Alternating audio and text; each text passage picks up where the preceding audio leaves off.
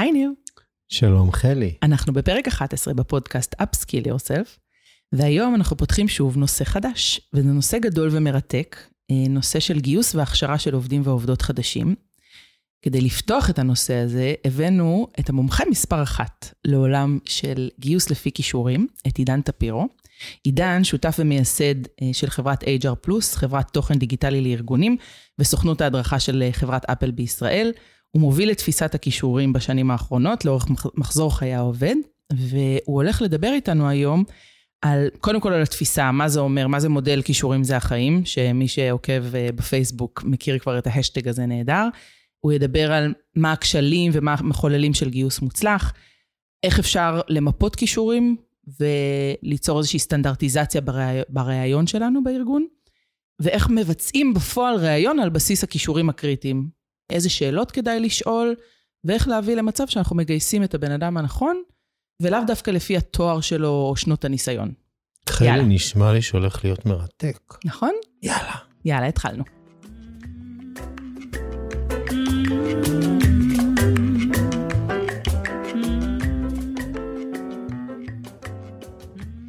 טוב, אז מה שלא אמרתי קודם, זה שאנחנו מכירים את uh, טפירו כבר שנים. Uh, עבדנו ביחד בפלאפון, אז אנחנו ככה מרגישים בבית, נכון? משפחה. לגמרי. אז uh, טפירו, דבר איתנו. טוב, כשאנחנו בסוף, קודם כל, כיף להיות פה, כי זה להיות עם נירגו, שהכשיר אותי uh, בפלאפון, ואני סוחב את ההכשרה הזאת עד היום. חושב שהרבה מהדברים שאני עושה הם בזכות אותה הכשרה. גם אני. ו... תודה רבה. אני מקווה שהסחיבה היא... היא כיפית, כן, כן, היא כיפית, כן, כן, היא כיפית. אני, אני נהנה מכל רגע, כי באמת זה, זה מיומנויות שהולכות איתי לכל דבר שאני עושה, אני חושב. ו... ואותך הכרתי בפלאפון חו"ל. נכון. דווקא לא בהיבט של ההדרכה. נכון, התחלנו מהשטח, מכירות, שירות. מהשטח, כן, כן, כל אלה שזה... מכירות, זה הכי כיף. כן. רגע, קצת, כמה שנים מדובר? הרבה. המון. מה, לפני כמה זמן? 20 שנה? לפני, כן. איתך לפני 20 שנה, ו-15 שנה איתך, אפילו כן. קצת יותר. ואז אחר כך בהדרכה גם נפגשנו. אחר כך בהדרכה, נכון, נכון, נכון. זה כאילו... יש פה ותק, יש פה ותק. יש פה דרך כן. ארוכה, משותפת. יש זקנה. כן. זה כן, כן, זה בעיקר מה שקורה. אני חייבת להגיד, טפירו, כולם קוראים, כאילו, קוראים לך טפירו פשוט, כאילו, כן. זה עידן טפירו למי שלא יודע, אבל אנחנו, לא, אני לא יכולה לקרוא לו אחרת. אני חייבת להגיד שאני עוקבת אחריך ברשת כבר אה, שנים, ומאז שהתחלת להתעסק בכישורים זה החיים, אני מודה שבהתחלה עצבנת אותי. באמת? כן, בהתחלה עצבנת אותי קצת. עצבנתי הרבה אנשים, אני חושב שאני עדיין מעצבן הרבה אנשים. יש מצב, כן. כאילו, קראתי את הפוסטים, הרגשתי קצת מותקפת, אה, עצבנת אותי. אבל אני חושבת שאחרי שהעמקתי והשכלתי קצת, והתחלתי לקרוא רגע מה זה אומר ולמה הכוונה, וגם קראתי אותך יותר, ולאט לאט הבנתי על מה אתה מדבר, אני חושבת שהצלחתי להבין, אחד, למה אתה מתעצבן, ושתיים, אני חושבת שאתה מוביל פה מהלך שהוא סופר סופר חשוב, אז אני... אני כאילו אמרתי, טוב, אז אני חייבת לדבר איתך לעומק, אני חייבת להזמין אותך לפודקאסט. אני אגיד קודם כל שאני מתנצל, אני, אני, הקטע הזה של אה, איך הפוסטים שלי נתפסים, או איך ההרצאות שלי נתפסות, אה, בסוף, אה, כאילו, קשה לפעמים, בעיקר לאוכלוסייה, אגב, שהיא הקולגות שלי, בסדר? Mm-hmm. קשה לאכול את זה. כי מה אנחנו עושים? אנחנו בעצם, ואני לא תוקף את הקהילה, אני תוקף גם את עצמי. זאת אומרת, בסוף, בסוף, בסוף, יש פה כשל שהוא לכל מחזור החיים שלו עובד. בסדר? הנושא הזה. ו... ואז לפעמים קשה לאנשים לאכול את זה, ופחות מתעסקים בתוכן, יותר מתעסקים בלמה עידן אמר ככה וככה. איפה אני רואה את ההבדל הגדול, אגב? כשאני מדבר עם מנהלים, שאין להם את, ה... את האגו הזה. זאת אומרת, הם לא חושבים על עצמם כאנשי מקצוע שעכשיו מטפלים בתוך הדבר הזה, ואז אתה רואה כאילו, ו... ושם זה, דרך אגב, זה מה שהרגיע אותי, שאני נמצא במקום הנכון. זאת אומרת, זה ש... ש... ש...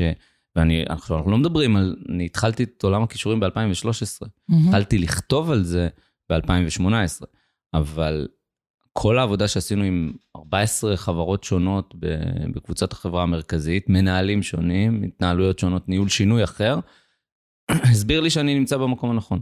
ועדיין, כשאתה מסתכל על מנהלות משאבי אנוש, מנהלות הדרכה, מסתכלות על זה כאיזושהי אה, תקיפה של, אמ, אני חושב, היסודות שעליהם אנחנו יושבים. אוקיי? זאת אומרת, זה, זה ה... זה, ושם זה יושב. זאת אומרת, אני באמת חושב ששם הכשל הגדול יושב. שם גם אה, התפיסה הזאת לוקח לה זמן לחלחל. וצריך... אז בוא תסביר רגע מה, תן רגע מה זה אומר אה, כישורים זה החיים, מה, מה זה הדבר הזה, למה אתה מתכוון? המודל של כישורים זה החיים מגיע מהעולם העסקי בכלל, אוקיי? הוא אומר, המטרה של עובד, ואני אגיד את זה בצורה מאוד מאוד אה, חדה ו, וגסה, אבל, אבל כאילו, תראו מבעד ל, אה, למילים האלה, הוא בסוף לייצר, לייצר, לייצר פריון, לייצר כסף לחברה. להביא תוצאות. כן, להביא תוצאות. עכשיו, להביא תוצאות לא, לא בקטע נחמד, לא בקטע זה, בסוף אני מביא עובד שהוא ייצר לי ערך לחברה, אוקיי? עכשיו, אנחנו לא אומרים את זה כי אנחנו רוצים להתייחס לעובדים כמכונות, אנחנו אומרים את זה כי אנחנו מתחברים למה שהעסק רוצה. זה מה שהעסק אומר לעצמו, אומר אה, לאנשי משאבי אנוש. המחולל הכי גדול של הפריון, אוקיי? כשמסתכלים על זה, משרד העבודה האמריקאי עשה על זה עבודה מאוד מאוד גדולה ב-2008 אחרי המשבר הכלכלי, הוא הכישורים. מה זאת אומרת? זה הקור, זה הקוד שלנו, אוקיי? הקוד שלנו, שלצורך העניין, נגיד אם אני אה, מקודד לתקשורת בין אישית ברמה גבוהה, אז אני יכול לעשות, להתעסק בדברים שמצריכים תקשורת בין אישית גבוהה. אם אני מקודד ליכולת אנליטית גבוהה, אז אני יכול להתעסק בדברים שמצריכים יכולת אנליטית גבוהה. הפרדיגמה שהכל אפשר ללמד, ופה הביקורת המאוד מאוד גדולה שלי, שאומרים, אוקיי, טוב, בן אדם הוא לא מתוכנן ומאורגן, נעשה לו סדנת ניהול זמן. זה יעבור. זה לא עובר. פשוט לא עובר, אין מה לעשות. אם אתה לא מחולל, כאילו בתוך הקוד שלך, אין את היכולת של תכנון וארגון, ברמת הפוטנציאל, אני לא מדבר עכשיו שתהיה עילוי של תכנון וארגון, אבל ברמת הפוטנציאל, אם אין לך את זה, חבל על הזמן, אוקיי? ואז זה לוקח אותנו לאיך אנחנו מגייסים את האנשים, כדי לוודא שהם, בעצם יש בהם את הפוטנציאל, איך אנחנו מכשירים אותם, האם אנחנו משקיעים זמן במקומות הגנריים, מה שקורה היום ברוב עולם ההדרכה, אוקיי? פשוט עושים הדרכות גנריות להכל. פשוט גנריקה עד הסוף. נגיד, גם את, נגיד, עושה סדנאות שירות, נכון? אף אחד לא אמר לך, תקשיבי, הקבוצה הזאת, יש לה יכולת בין אישית פחות גבוהה, אולי נעשה איתה כאילו קצת drill down על הדבר הזה, והקבוצה הזאת היא ברמה גבוהה, בואי נעשה טיפול בהתנגדויות בעיקר ונטפל ב, ביכולות האלה. אף אחד לא אומר לך את זה בכלל, אף אחד לא מתייחס לזה בכלל. הם לא אומרים, אבל בשביל זה אני עושה את האיתור צרכים, ואז אני יודעת איפה, נכון, אבל בסוף, יותר. נכון, אבל אז נכנסת לכיתה של 20 אנשים.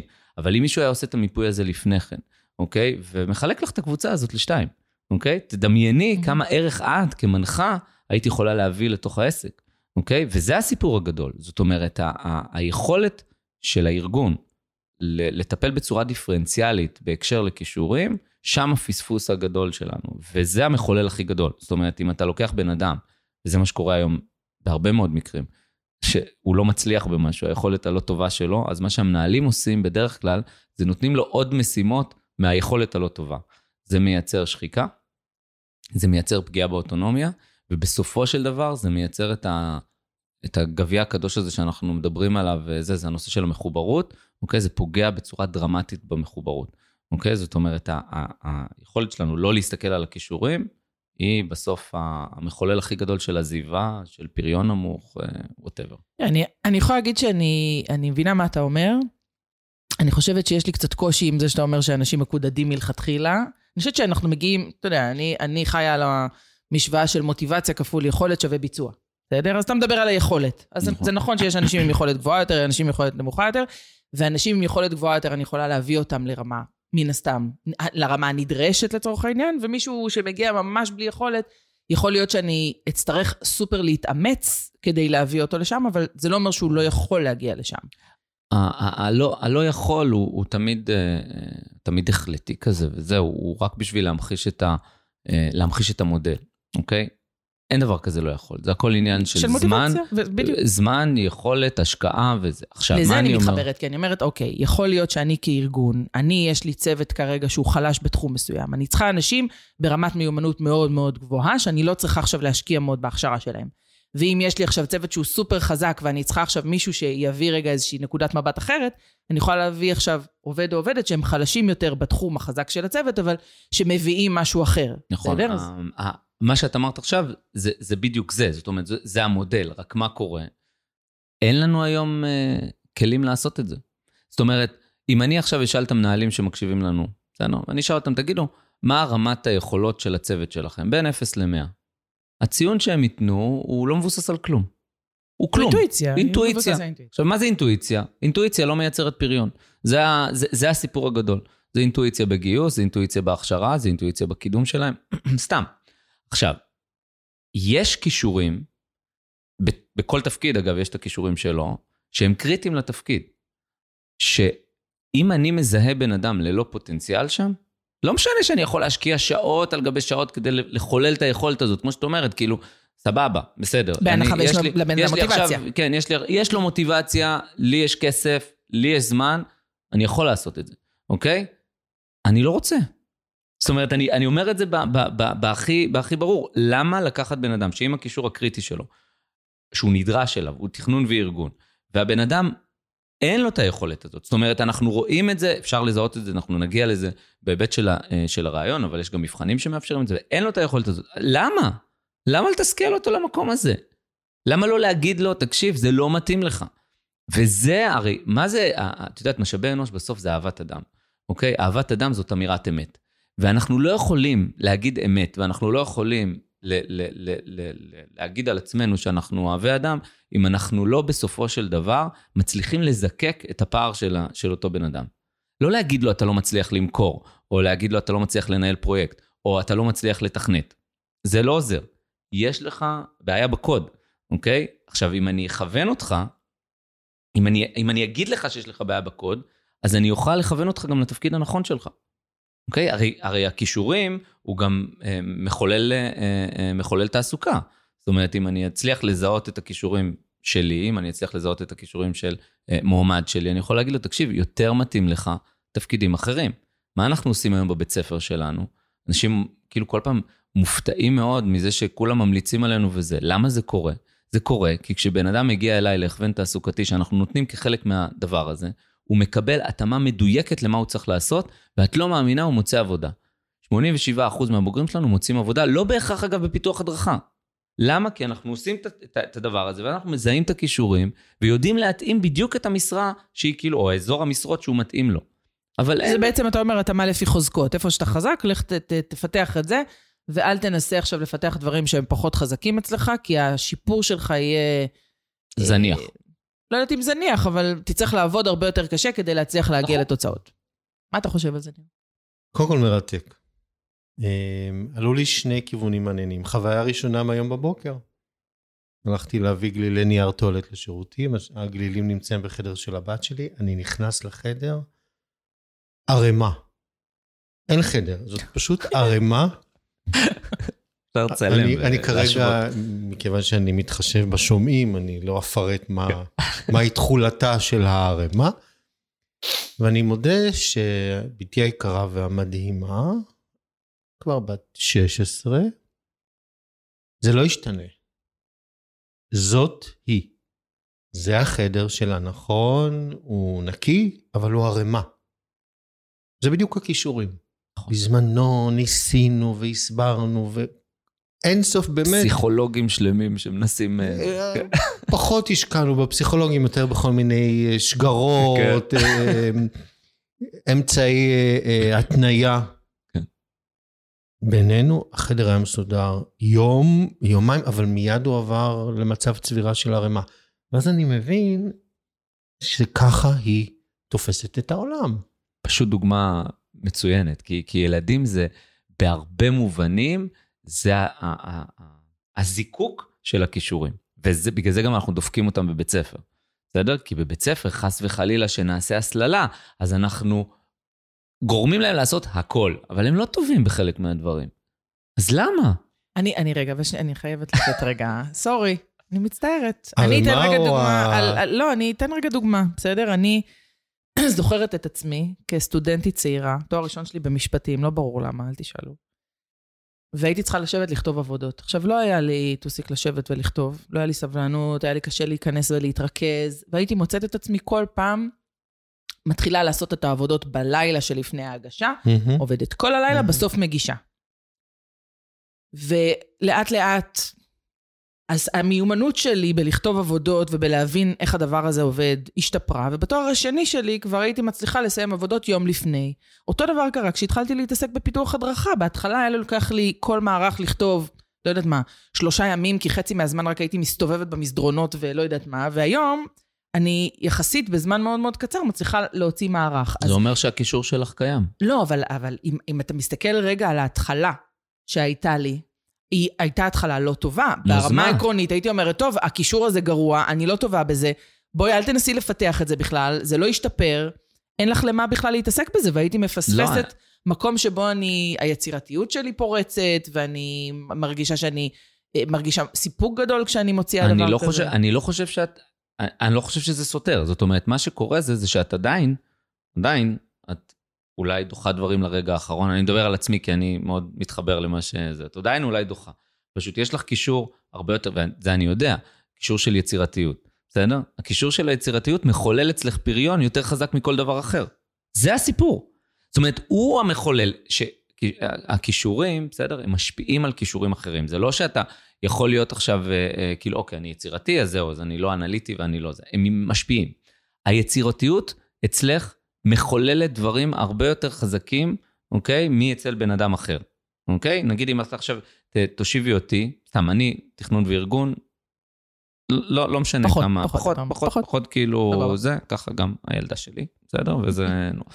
אה, אה, וזה לא משנה כמה שאנחנו נתרגל ונעשה גאנטים ויגידו לי, עידן, תשמור את המיילים בתיקיות, ואז תוכל למצוא אותם וזה וזה וזה. לא, לא יעזור. עכשיו, אני החלטתי לפני כמה שנים, אחרי שהבנתי שזה זה, אמרתי, די, אני מחזיק אנשים שיעזרו לי עם זה. זאת אומרת, אני כאילו, אני, אני באמת, באמת, באמת אומר, למה לי, למה לי להשקיע? אני מאוד טוב במה שאני עושה, ברמת נגיד אולי יצירתיות, אולי ברמה של אה, להוביל תהליכים גדולים, הכל סבבה. למה לי להשקיע בעכשיו, לדאוג, לתייק את המייל במקום הנכון?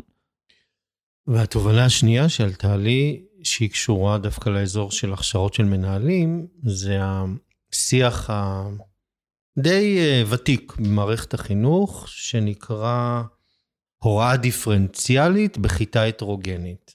זאת אומרת, כבר מראש הנחת היסוד, שההוראה, קרי ההדרכה, צריכה להיות דיפרנציאלית, מותאמת לכל אדם, כי הכיתה היא הטרוגנית. והרגע אני לוקח את זה עכשיו לפרקטיקה. במערכת החינוך, לא רלוונטי, אם יש עכשיו 30-40 תלמידים בכיתה, סיכוי מאוד מאוד קלוש שהמורה לאנגלית תצליח לעשות עכשיו הוראה דיפרנציאלית בכיתה הטרוגנית. אבל כמנחים, למשל אני רגע חושב, קבוצה של 12 עד 15 איש, ויש לנו חצי יום סדנה. אתה בעצם נע כל הזמן בין שיח שהוא ברמת הקבוצה לבין סוג של מפגשים אישיים עם האנשים. אתמול למשל, אחד האנשים סיפר, אחד המנהלים, אה, שהוא עושה עבודה על הוויסות הרגשי שלו. כמובן שהוא לא ניסח את זה ככה, אבל... הבנת בין השורות? כן, אמרתי, וואי, איזה יופי של ויסות, ברור שלא.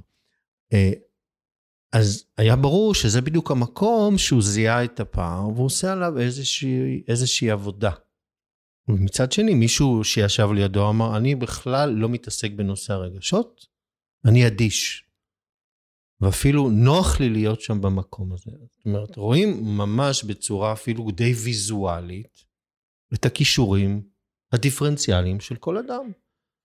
ואי אפשר, ואני מאוד מסכים איתך, לעשות הכשרות גינריות בלי שיהיה להם איזשהו מענה או איזשהו פרק שהוא פרסונלי. הפרסונליות הזאת היא מהותית, ובואו נשים את הדברים על השולחן, מאה ה-21, המאה שמקדשת את האינדיבידואליזם, נכון. היא מדברת את זה. אני מסכימה. מעודדת את זה. ואם אין לי את היוניקנס, את הייחודיות שלי, שמן הסתם מבוססת על הקישור, אף אחד לא ייתן לי לייק באינסטוש. אני, אני, אני, אני לא, בואו רגע, אני, אני מסכימה מאוד שכל אחד מאיתנו מגיע עם איזושהי יכולת בסיסית גבוהה יותר, נמוכה יותר. אני לא אומרת שלא. לי פשוט קשה עם הדבר הזה, שאני אומרת, בואו אל תנסו להשתפר. כאילו, אני אומרת, בואו בוא קודם ננסה לראות מה אנחנו יכולים, איפה אנחנו יכולים לעשות יותר. אני במו עיניי ראיתי לא מעט עובדים, עובדות, מנהלים, מנהלות, מדריכים, מדריכות, מצליחים לשפר הרבה מאוד מיומנויות שהם לא האמינו שהן מיומנויות שהם בעיה, יכולים לשפר אותן. אבל אז זה אומר שהקישור, לא, אבל זה אומר שהקישור קיים. אז זה מה שאני מנסה להגיד. את, יש דרכים, יש דברים שאת היום אפילו לא יודעת אולי שיש לך כקישור עולם, מודרכים שלך שיש כקישור. את אפילו לא יודעת לזהות אותם. זה, על זה, על זה אני, על זה אני כאילו כל כך, כל כך כאילו מת, מתעצבן, מתבאס או לא יודע מה. כן, אבל עידן, אני מנסה רגע להבין מה חדש פה. אני פתאום נזכר שבשנות ה-80 היה את גרדנר. גרדנר נכון, דיבר נכון, על ריבוי נכון, אינטליגנציות, הוא דיבר על שמונה עד תשע אינטליגנציות, סוגים שונים, שמה מה המודל שהוא אמר? בוא נזהה את האינטליגנציה שבה אני חזק יותר, ובעזרתה אני ארים את שאר האינטליגנציות. נכון, רק שזה מודל שהוא הוא, הוא כאילו מודל תיאורטי, ו, ו, והוא אגב מאוד מתחבר, אגב, גם משרד העבודה האמריקאי מדבר על זה. המודל של הכישורים, הוא לוקח אותנו למקום המאוד מאוד מאוד פרקטי, אוקיי? זאת אומרת, הוא בא ואומר, אם אני, קודם כל, אני מסתכל על זה מנקודת מבט של הארגון. שנייה, עזבו הכוון תעסוקתי וכל הדברים האלה, למרות שזה עוזר גם שם, אבל אני בתור ארגון. אני, יש לי קבוצה של, אה, לצורך העניין, אה, אנשי מכירות. מה, מה הכישורים הנדרשים? יש לי קבוצה של נציגי שירות. מה הכישורים הנדרשים? בוא תיתן רגע דוגמה. דוגמה בבקשה ל, לתהליך, ש, ש, שהניחוח שלו, או האוריינטציה שלו היא על פי המודל. לדוגמה, אם אנחנו לוקחים עכשיו אה, אה, ארגון שאומר, אוקיי, אני מתקשה לגייס אה, אה, תפקיד של מתכנת, אוקיי? ועכשיו אתה אומר, אוקיי, בוא, בוא נשים את הפרמטרים שאתה שם היום, אה, וזה, וזה הכשל הכי גדול היום בעולם הגיוס. אה, ניסיון של שלוש ניס- שנים, ניסיון תואר של שלוש רלוונטי, שנים, כן, תואר שני בזה, טה-טה-טה, כל הדברים האלה, אין לך אנשים. וניסיון של... אה, כן, אין לך אנשים, זהו, אין, אתה לא מצליח דרך למצוא את אגב, אין האנשים. אנשים היום בשוק של הייטק, נקודה. לא, נכון. יש מלא ג'וניורים. יש, יש, לך, יש לך קבוצה, בדיוק אה, סיפרתי, זה, יש קבוצה בלינקדין, לינקדין ג'וניורס, יש לך שם, אני חושב, 90 אלף חברים בקבוצה הזאת, שהם אה, אנשי הייטק, שסיימו את ה... זה, ופשוט לא מקבלים הזדמנויות. אז תדע לך שהיום הארגונים עשו מודל נפלא שנקרא פרו-קמפ. מכיר? נכון? כן, כן. זה- מדליק ברמות. אז סתם, סתם לדוגמה, כאילו, זה הוויכוח אה, אה, הגדול שלי עם החברות האלה, זה לפני שנתיים, בכלל לא חשבו על זה. הם עכשיו, נכון, הם, הם נכון. עשו את זה לא, לא מאהבת מרדכי, אלא עשו את זה משנאת המן. ממש. אוקיי, אז אנחנו לוקחים עכשיו, אה, אה, אנחנו לוקחים עכשיו את אותו מתכנת, ואנחנו אומרים, בוא נגדיר איזה כישורים אני רוצה אצל אותו בן אדם. מה? נגיד מה? אה, יסודי, יסודיות, אוקיי? נגיד מתכנת ג'וניור, אני רוצה אותו יסודיות. אני רוצה אותו עם חשיבה אנליטית, אוקיי? אני רוצה אותו עם יכולת למידה, אוקיי? ברור לי ששלושת הפרמטרים האלה יקדמו את המתכנת שלי בצורה טובה. עכשיו אני צריך לזהות את זה בתהליך הגיוס. זאת אומרת, וזה, הכ- זה, ה- זו הבעיה הגדולה. זאת אומרת, קורות החיים לא באמת אומרים לי, לא באמת אומרים לי, נכון. שהבן אדם הזה הוא יסודי עם חשיבה אנליטית ועם, אה, אה, לצורך העניין, יכולת למידה גבוהה. שום דבר לא אומר את זה. אלא אם כן אני אוקיי. בודק את זה במיונים, כמו שאתה אומר. נכון, אז זה בדיוק הסיפור. איך אתה בודק את זה במיונים? הרי איך אתה, איך מנהלים מראיינים היום? לך להייטק, תראה, הם מראיינים מקצועית. הם מנסים לבדוק, האם יש לו ידע, מבחן. עושים לו מבחן. בדיוק, והם נכון. מתגאים במבחן. נכון. פעם אחת ביקשתי מאחי את המבחן, נכון. כי אה, אה, אה, עבדתי עם אה, אה, סמוב, ביקשתי עם אחי את המבחן, הוא אמר לי, מה פתאום, אני לא נותן לך את המבחן. אמרתי לו, למה? הוא אמר לי, מה פתאום, נראה לך, אתה יודע כמה זמן עבדנו עליו, זה מבחן איזה, עכשיו זה אחי, לא נתן את המבחן. למה? כי מבחינתם המבחן זה זה כן. המבחן. כן. המבחן מדבר על יכולות מקצועיות. יכולות מקצועיות, אגב, את זה אפשר לרכוש בצורה יחסית פשוטה. נכון. בסדר? אנחנו אנשי הדרכה, אוקיי? אבל, אה, וזה הכשירות המקצועית, זה כאילו השלב השני של המודל. אבל אם לבן אדם הזה אין את היכולת למידה, לדוגמה, לא משנה כמה מקצועי הוא, אם עכשיו יבוא בעיה חדשה, או שיכניסו שפה חדשה, או שיכניסו database חדש, או whatever, הוא לא יצליח לעשות את זה. אני לא חושבת שיש אנשים שאין להם יכולת למידה בכלל. אני חושב שאולי התכוונת. לאוטודידקט. כן, אוטודידקט. אה, כן, אוקיי, יכולת. למידה הלומד עצמית. העצמאי, אוקיי, שמדברים אוקיי, על זה היום. בצורה כן, כן, יכולת מטורפת. למידה עצמית רק ל-15% מהאנשים יש, זאת הסיבה גם נכון. שבמחקר הענק של MIT על MOOCים, שכולם עפים עליהם ומשקיעים בהם עשרות מיליונים, יש לנו 4% אה, אה, של מסיימים. למה? כי אנשים לא אוהבים ללמוד, לא בצורה וולונטרית ולא בצורה מחייבת, זה לא משנה. זה, בגלל זה גם כל הסיפור זה הזה... גם מעניין, כי אתמול היה לי דיון על זה עם קולגה שהיא אומרת, רגע, אני לא תופסת את זה כלמידה, את מה? את האוטודידקטיות. אם אני לא רשומה לאיזשהו קורס באוניברסיטה, אה, זה לא נחשב למידה. כן. אוקיי, מעולה. זה- לא, אבל תקשיבו, זאת הפרדיגמה. נכון. כמה זה- שנות לימוד יש לך? איזה תארים סיימת? בדיוק, זה בדיוק הסיפור. וזה נכון. בעיניי הפער הכי גדול, וזאת הסיבה גם שאנחנו רואים את התהליך הזה שקורה בארצות הברית, מעבר מעבדים ליוצרים. זאת אומרת, אנשים שפשוט בשנה האחרונה, 40 אחוז מהשוק ראיתי התעסוקה. בארצות הברית פשוט החליט לעזוב, לעזוב, להתפטר. עכשיו, הרבה מאוד מהם הופכים להיות עסקים קטנים, מיקרו ביזנסס כאלה, אומרים, די, אני לא רוצה יותר... אה, אה, אני לא רוצה כאילו. להקשיב לארגון. למה? יש לי יכולות שלי, אני יכול לעשות את זה. הופכים להיות מיקרו ביזנס, והכל סבבה, אוקיי? אז זה לגבי הדבר הזה. עכשיו, אתה ברגע שאתה זיהית את הכישורים, נגיד סתם, ראית פער של קישור של יסודיות, אוקיי? יש פוטנציאל, אבל אתה מזהה את הפער. זה, דרך אגב, זה, ה, זה הייחודיות של המודל. הוא לא אומר לך אין או יש, הוא אומר לך איפה אתה נמצא על הסקאלה הזאת, אוקיי? ואז הוא אומר, אוקיי, יש יסודיות, אבל היא ברמה נמוכה. עכשיו, עכשיו אתה צריך לתרגל את היכולת הזאת. וזה הקסם הגדול, ושם ההכשרה גם הופכת להיות הרבה יותר רלוונטית. הרי מה עושים היום בהכשרות, ב onboarding? חוץ מלצלם את המחשב שבאמת הצליחו להביא לו בזמן, בסדר? ולשים שם את, ה, את הפסק זמן הקטן ש... וכרטיס חנייה. וכרטיס חנייה, כמובן, ואת הטאג. ובאמת, ומעלים את זה ללינקדאין, וזה מגניב מאוד, והנה עשינו onboarding מגניב, אוקיי? אבל מה הסיפור הגדול? הסיפור הוא איך אני מכשיר אותו.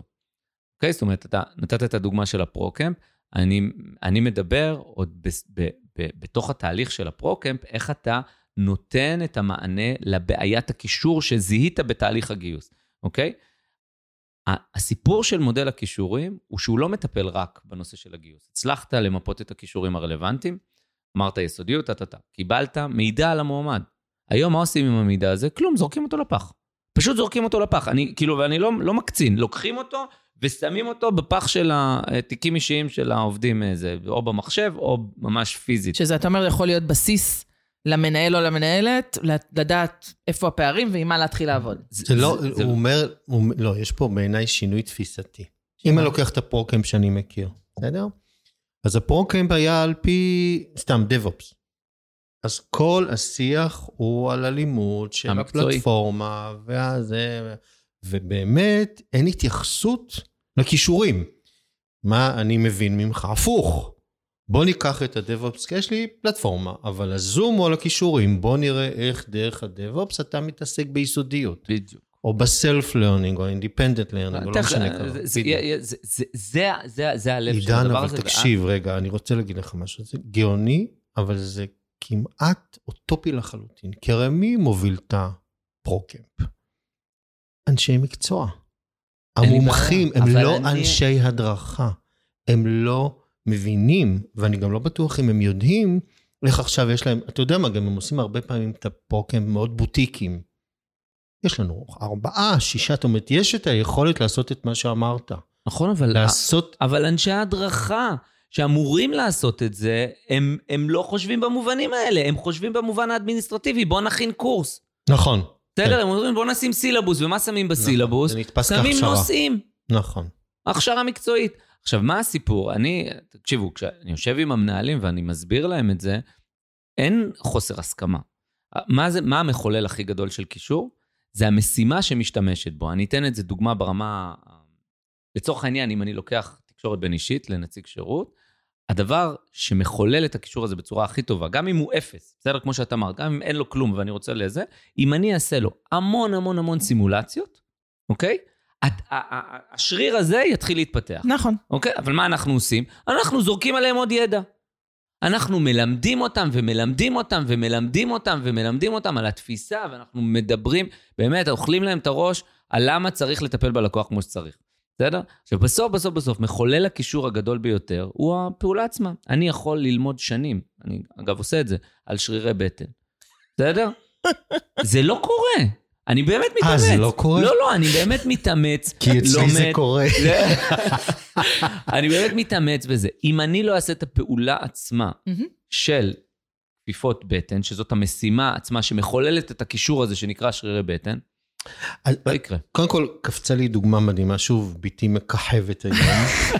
יום שישי שעבר, אחרי שהכנו קציצות ביחד, היא אומרת לי, אבא, אני יכולה להכין לארוחת הערב פעילות, אפרופו כישורי חיים, היא אלופה בכישורים חברתיים. אמרתי, בטח, מה הפעילות? עוגיות של משחקי הדיונון.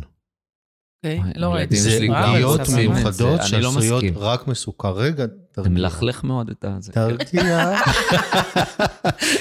אמרתי לה, ודרך אגב, הנה בבקשה הפולניות, בתנאי שהמטבח אחר כך נקי. גדול.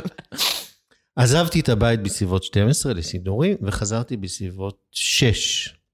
היא עדיין הכינה עוגיות. כמה עשית?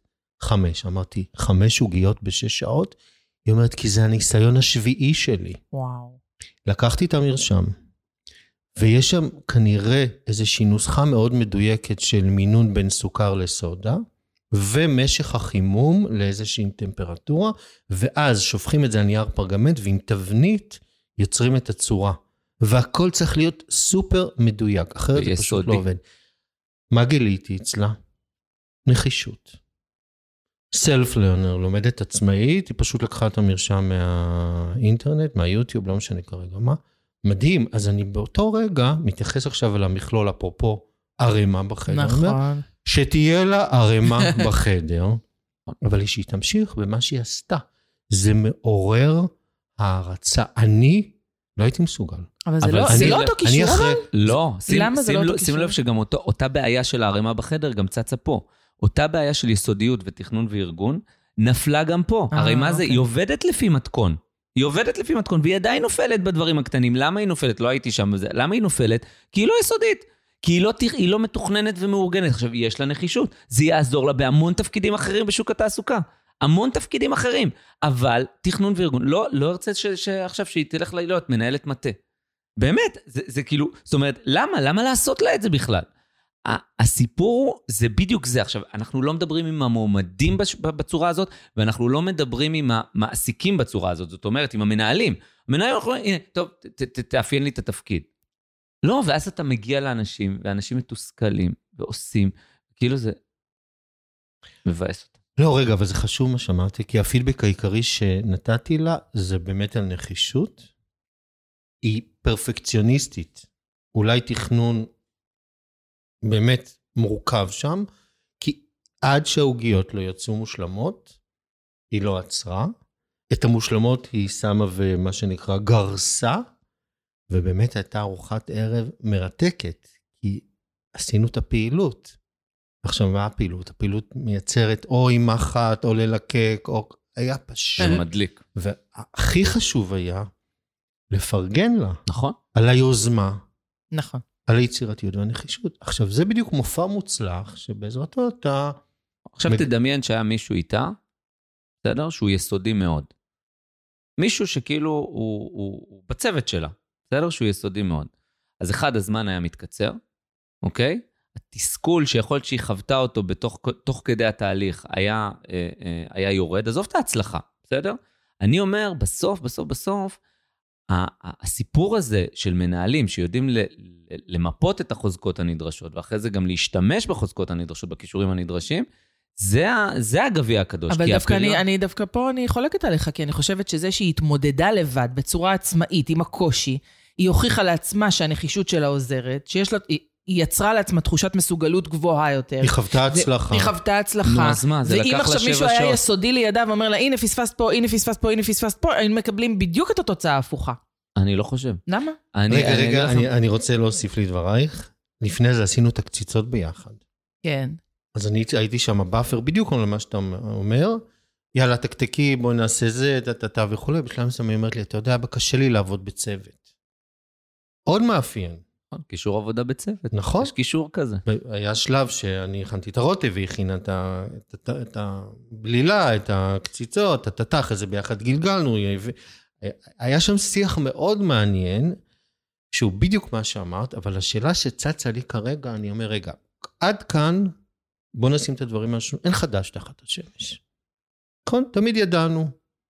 מיצוי פוטנציאל, מאפייני הלומד, טה-טה-טה-טה-טה עם הדיפרנציאלות וכולי. אני רוצה רגע להבין באמת תכלס, אם אתה יכול להביא איזושהי דוגמה קיצונית ליישום מאוד, אה, אה, אפילו הייתי אומר, אה, מיסיונרי, ממש שמרני על פי המודל שלך, שיצר איזושהי דלתא מאוד משמעותית בפריון. אוקיי. אז אחד, אני, אני אחזור כאילו רק, רק שנייה לדוגמה, ש, שאמרת אותה, ו, ו, וזה, גם אנחנו כאנשי למידה, כאנשי משאבי אנוש, אנחנו הרבה פעמים מקדשים את הדרך על, ה, אה, על התוצאה, בסדר? בעסק זה לא עובד ככה. בסדר, אז הדוגמה מהחיים היא אחלה. והרבה פעמים אנחנו משליכים מהחיים לעבודה בארגון, וזה סבבה, וזה לפעמים גם מתאים. אבל בסוף, בסוף, בסוף העסק לא מוכן לחכות אה, שבע שעות כדי שיצא לו עוגיות, אוקיי? זה סבבה, סבבה. מקבלת, רגע, שנייה. זה נכון, ועדיין, אם אני לוקחת עכשיו אנשים ואני שמה אותם רק במקומות שהם סופר סופר חזקים והם לא מרגישים שהם לומדים, מתפתחים, צומחים, אפשר ל... אז לא, אז לא השגתי כלום. אוקיי. אם אין לי שום אתגר בתפקיד, בטח בטח אה, האנשים. של היום, אז, אז כאילו, מה נכון. עשיתי בזה? אוטונומיה... אז אני לא אומרת, לא, אני לא אתן שבע שעות עכשיו להכנת עוגיות, בסדר? אבל אני כן צריכה לאפשר איזשהו תהליך למידה והתפתחות כדי למידה לייצר מחוברות. קישור, קישור הוא קישור מתפתח, תמיד הוא מתפתח. זאת אומרת, היכולת של, ה, של הפיתוח של הקישור היא כאילו כמעט אינסופית. בסדר? זה לא, זה לא שאתה נתקע במקום. אני, אני רק אומר ש... למה אבל... אתם יודעים, אנחנו מדברים על זה וזה, אבל בסוף הנתונים של מדינת ישראל, אנחנו בשליש האחרון בפריון לשעת עבודה. הניתוח של בנק ישראל וה-OECD אומר skill, skill, skills. skills בבית ספר, skills באקדמיה, skills בארגונים. זאת אומרת, שהשיטה הזאת שאנחנו רואים, הפרדיגמה הזאת שאנחנו עובדים לפיה, היא לא נכונה, עזבו, זה, זה כאילו, זה, מה שצריך להוכיח כבר קיים. אז יאללה, תן אוקיי? לנו דוגמה. עכשיו, אז אנחנו לוקחים לצורך העניין, אני אקח את זה דווקא מהארגון שלנו, בסדר? כאילו מה, מהחברה שלי, אוקיי? כדי, ל, כדי, כדי ל, ל, לזקק את זה, כי שם אני גם יודע, אני לא אגיד את המספרים, אבל אני יודע ל, לדבר על הפריון הדרמטי. כשאנחנו, אה, כשאנחנו התחברנו והתחלנו, אז אה, היה הרבה פעמים, אה, ואגב, רוב החברות עושות את זה, אה, אה, המפיק הוא גם הכותב, הוא גם מנהל את הלקוח, והוא גם אלף ואחת דברים. שמפתחים לומדה, אתה מתכוון. כן, שמפתחים לומדה, או שמפיקים הדרכה. סרט, לצורך העניין. אז עורך הוידאו הוא גם כותב התסריט, והוא גם כותב הקונספט, והוא גם המפיק של הסרט, והוא גם הולך לשטח לעשות את זה. בסדר, נכון? אתה מכיר את זה, נכון? זה כאילו... זה. ועכשיו בוא נפצל את, ה, את התפקיד הזה, אוקיי? בוא נגיד מה זה כותב תסריט, איזה כישורים נדרשים לכתיבת תסריט.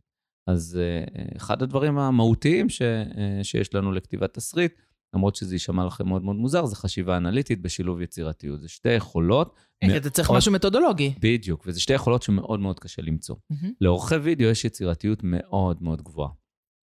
אבל רובם, בסדר, אני מדבר על זה, הם אינטואיטיביים מאוד, זאת אומרת, הם לא אנליטיים.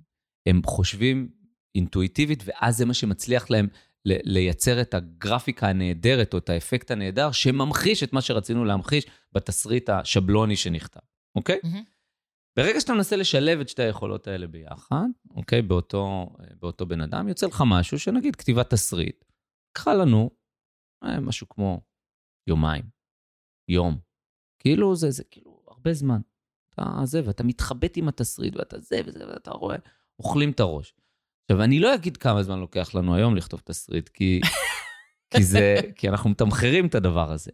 אבל אני יכול להגיד לכם שהיום, שאחראי על רוב התסריטים זה שני אנשים ספציפיים ששני הכישורים האלה נמצאים אצלם, זיהינו אותם ממש בתחילת הדרך. יסודיות אוקיי? ו... לא, יסוד- אנליטיות אנליטיות וחשיבה יצירתית, ואני מדבר איתכם על הבדלים של מאות אחוזים בזמן, אוקיי? זאת אומרת, של כתיבת התסריט. זה פשוט בא, עכשיו, זה לא שהתוצר פחות טוב, זאת אומרת, כאילו, אתה אומר, זה, הלקוח יותר מרוצה, אנחנו לא שילשנו, ריבענו את פעילות הוידאו של, של החברה בשנה האחרונה, אוקיי? ואתה, העסק עובד כמו מכונה משומנת. ואז פתאום העורך, שעד עכשיו הוא התעסק בדברים שהוא לא טוב בהם, אוקיי? הוא פתאום עורך והוא נהנה מהעבודה, והוא גם עובד באוטוסטרדה, ושוב, אני מדבר על מפעל ייצור, אוקיי? ופתאום המפיק, שפעם היינו שולחים עורך לעשות הפקה, פתאום המפיק הוא איש מקצוע של תכנון וארגון, של יסודיות, של ניהול לוגיסטי של האירוע. וואלה, שמנו בן אדם, זה התפקיד שלו, הוא לא היה בכלל במחלקת הוידאו, זה יכולות אחרות לגמרי, מה הקשר למחלקת הוידאו? אבל אם אתם תראו את רוב, המחל... רוב חבר... החברות הדומות לנו, זה הכל באותו מקום. דוגמה מצוינת, אבל אני אשמח... דוגמה יותר מובהקת מדווקא ארגון עסקי שזיהיתם פער מבוסס כישורים, קרי, כמו הסיפור של העריכה, ואיך איך זה טופל. אני אדבר על הפער מהעולם של הגיוס, כי זה גם הנושא שלנו כן. כן. היום. אה, אז הפער בנושא של הגיוס זה נגיד אה, למצוא את האנשים הנכונים, בסדר? ו- ולייצר מהם אה, אנשים שעובדים, מייצרים פריון וגם לא עוזבים, בסדר? אז באחד הארגונים הגדולים שעשינו את התהליך הזה, היה לנו פער בתפקיד אדמיניסטרטיבי. מהמם. תפקיד שמאוד מאוד קשה למצוא אליו אה, אנשים. ושינינו את כל התפיסה. כל הזמן היה זה, אנחנו צריכים שלוש שנות ניסיון, אנחנו צריכים, אה, אה, אנחנו צריכים תואר כזה ותואר כזה בשביל להתקבל. אמרנו, אוקיי, בואו אנחנו נבסס את הרעיונות שלנו על בסיס של כישורים קריטיים, אוקיי? ולקחנו אה, אזור ספציפי, גדול מאוד, זאת אומרת, זה ארגון ענק, זה לא ארגון אה, קטן. אמרנו, בואו ננסה. איזה כאילו, תפקיד זה? זה תפקיד אדמיניסטרטיבי, אה. כאילו תפקיד אדמיניסטרטיבי, שאני פשוט לא יודע אם הארגון יסכים שאני אחשוף אותו, אז בגלל זה אני אה, אה, מקמץ בפרטים.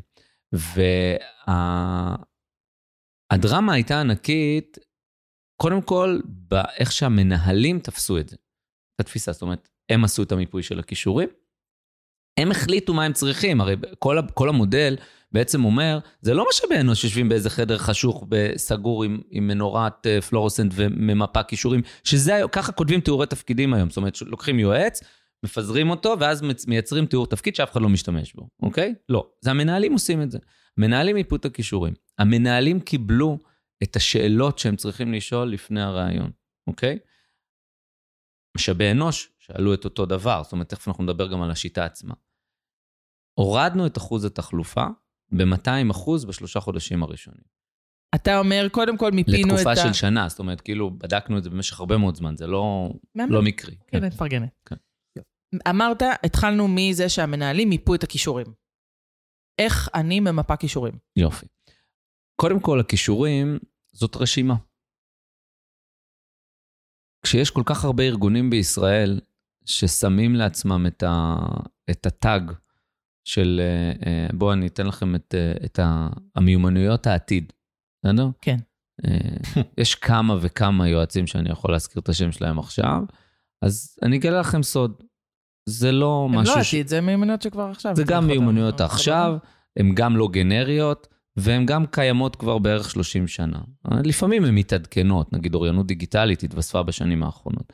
אבל ל-OECD יש רשימה כזאת, תרשמו בגוגל, core competencies, אוקיי. OECD, תקבלו את הרשימה. אוקיי? ברור. בסדר? לא, אבל אנחנו, תבינו כמה אנשים בונים עוד מודל ועוד מודל לא, ועוד אבל- מודל. את זה. כפרה. כן. אני רוצה, איך כן. אני ממפה את זה אצלי? לוקחת את, ה, לוקחת את הרשימה הזאת. כן. בסדר? ממש זה. אם תרצה, אני אשלח כלי ותוכלו לפרסם אותו כשאתם. מפרסמים את הפודקאסט. לוקחת את הרשימה ונותנת למנהלים לעשות את זה, לכמה מנהלים שמנהלים את אותו תפקיד. תוך עשר דקות הם ממפים את הכישורים. עשר דקות, לא יותר. מתוך להסתכל על איזושהי רשימה של כישורים, שאתה אומר, כמובן תן לי עם דוגמה הסבר ל... על כל קישור. אוקיי, כמובן תן לי הסבר דוגמה רגע לכישורים ברשימה הזאת, מעבר ליסודיות וסדר וארגון. יש לך אה, העברת מסר, יש לך אוריינות דיגיטלית, יש לך אוריינטציה טכנית, יש לך אה, גמישות מחשבתית, חשיבה יצירתית. 30 כישורים שהם כישורי הליבה של OECD. הם הכישורים שיעזרו לך בשוק התעסוקה. אז 30 הכישורים האלה, אתה אומר, או או שיש על זה, 32. לא יודעת מה, יש יותר מ... כאילו, יש עכשיו, אה, לא יודעת מה, לתפקידים מסוימים יש, יכולים להיות כישורים שלא נמצאים ברשימה הזאת? לא. זאת אומרת, אני צריכה. לבחור מתוך ה-30, וכמה בערך... הרשימה היא בנק. כן, זה אני מבינה, זה. מאפייני הבוגר אני הלומד קוראים לזה. נכון. אז נניח שיש עכשיו, מתוך 32 כישורים, אני, כמה אני פחות או יותר צריכה לבחור? ארבעה? חמישה. ארבעה, חמישה. עכשיו, את, את ממפה את הארבעה, חמישה, וזה החלק, אגב, הקשה. אבל את לא מאמינה, מנהלים שמכירים את התפקיד, עושים את זה בשניות. ממש עושים את זה בשניות. פעם אחת עשיתי איזשהו אה, תרגיל עם איזושהי סמנכ"לית משאבי אנוש שלא האמינה לי. אמרה לי, "לא, אין סיכוי, אין סיכוי, אין סיכוי. אמרתי, טוב, תקשיבי, בואי נבזבז יום. רגע, רגע, אין סיכוי למה היא אמרה. שהם יצליחו לעשות את זה, אה. הגישה הפטרוניסטית הזאת. שהם לא יצליחו, הרי הם לא אנשי מקצוע, הם לא יועצים ארגוניים, הם לא למדו את הדבר הזה. לא, אבל הם יודעים במה העובדים שלהם מתעסקים ביום-יום. נכון, כאילו, ועדיין הם יודעים מה צריך. נכון, נכון. בסוף, לא, אבל הם לא מכירים את הכישורים, לא מכירים את המודל. הם לא יודעים מה זה אוריינות לא- לא דיגיטלית. יודעים מה זה אוריינות דיגיטלית. כן? בסדר, נו, בואו לא נזלזל באינטליגנציה. לא, בסוף לא, זה מה. שאמרתי, זה זה. אז אוקיי. יפה, אתה- הכנסנו לך, היא לא האמינה, ממש זה, ובזבזנו חצי יום על השיט הזה. אז לקחנו קבוצה של 40 מנהלים שמנהלים את אותו עיסוק. אותו עיסוק בדיוק. כן. וחילקנו אותם לחמש קבוצות. ו- אתה יכול להגיד איזה עיסוק זה היה? מה זה? אתה יכול להגיד לא. איזה עיסוק זה היה? זה ארגון ציבורי מאוד מאוד גדול. אוקיי. חילקנו אותם לחמש קבוצות, ועשינו את המיפוי של הכישורים של העיסוק הזה. אוקיי? זה פקיד כזה של... אה, זה. הייתה התאמה של 95%, בלי שהם הסתכלו אחד בשני במיפוי הכישורים. נפלא. זה, המודל הזה הוא, הוא, הוא כל כך מהימן, בסדר? עכשיו, שוב, זה לא, אתם יודעים, עידן עידן, אבל בסוף, בסוף, בסוף, ככה עובדים בחו"ל. נכון. אוקיי? ארצות הברית, אתה כאילו, אתה לא יכול להיכנס לעבודה, או בכל מדינות ה-OECD, אתה לא יכול להיכנס לעבודה אם לא בודקים לך את ה-core competencies. ואז אתה מסתכל, נגיד על הביצועים. אגב, אמרת קודם על הקטע הזה שאני לא רוצה לתת לבן אדם לעשות כל הזמן את אותו דבר, וזה נכון. זה, זה נכון. משעמם. משעמם, אבל מה לעשות? פריוני. ארצות הברית שככה עובדים אגב, זאת אומרת, כל בן אדם יש לו את ה...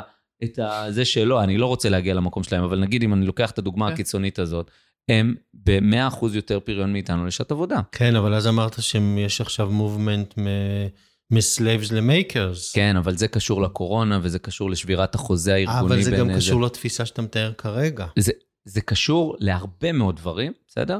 וזה בוודאי קשור לעובדה שהם הופכים אנשים לזה, אבל גם אצלנו זה קורה. נכון, ואצל- לא, לא, רק לא. לוקח אחריות, ואומר שאם אנחנו נמצאים כבר במקום כזה מתקדם, בוא נתקדם הלאה.